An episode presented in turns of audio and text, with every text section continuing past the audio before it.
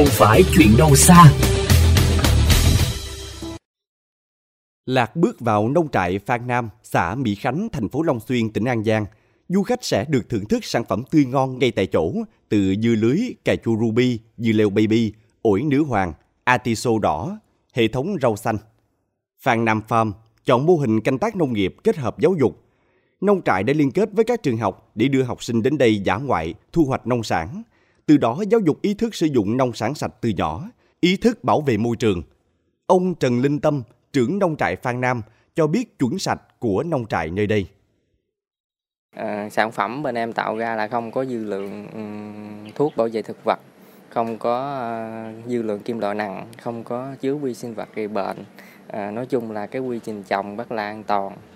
À, dưa lưới của em thì thường nó ngọt đậm hơn, thường cái trái nó hơi nhỏ xíu, nó sẽ ngọt đậm hơn những trái to, tại vì nó chắc thịt độ đường nó dồn vô trong cái quả dưa đó còn to quá là nước nó nhiều. Như cà chua ở đây em trồng là tương đối nhiều cách nói nó ngon hơn Đà Lạt.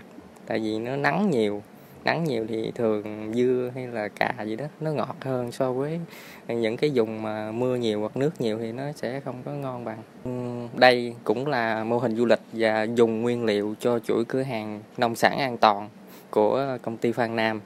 Và một số khách sĩ khác ở các tỉnh khác như Sài Gòn, Cần Thơ, Cà Mau. Mô hình từ trang trại đến bàn ăn hay còn gọi là mô hình 3F, Feed Farm Food, là mô hình sản xuất thực phẩm an toàn khép kín từ khâu nuôi trồng ở trang trại đến khâu chế biến và tiêu thụ sản phẩm, đã và đang trở thành xu hướng sản xuất tiêu dùng phổ biến. Ngay cả người nông dân cũng nắm bắt thị trường để cho ra sản phẩm đáp ứng nhu cầu của người tiêu dùng. Đơn cử như là gạo sạch. Anh Nguyễn Ngọc Minh, ấp Phước Lộc, xã Tân Phú, huyện Cờ Đỏ, thành phố Cần Thơ cho biết. Thì mỗi năm á, à, là à, làm lúa à, của công ty á, thì cũng không có làm à, theo cái quy trình gạo sạch như năm nay.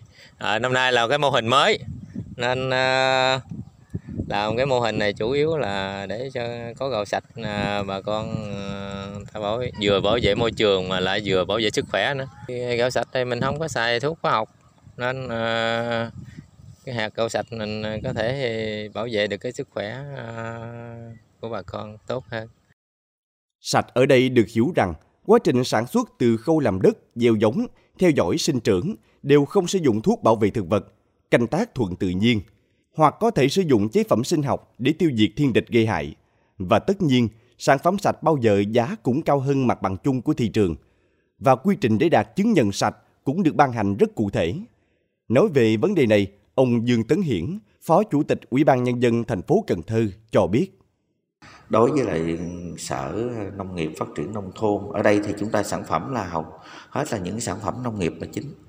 Đấy thì có cái chứng nhận, cái chứng nhận đối với những cái những cái đơn vị, những cái tổ chức, những cái cá nhân mà ta có đăng ký đấy, với sở để mà chứng nhận đấy, để cho cái qua cái chứng nhận đó đó rồi chúng ta có những cái địa điểm bán những cái sản phẩm này đã được cơ quan nhà nước kiểm tra kiểm soát đấy là chứng nhận đây là thực sự là sản phẩm an toàn sản phẩm sạch Hiện nay nhu cầu tiêu dùng sản phẩm nông nghiệp đã trải qua 4 cấp độ.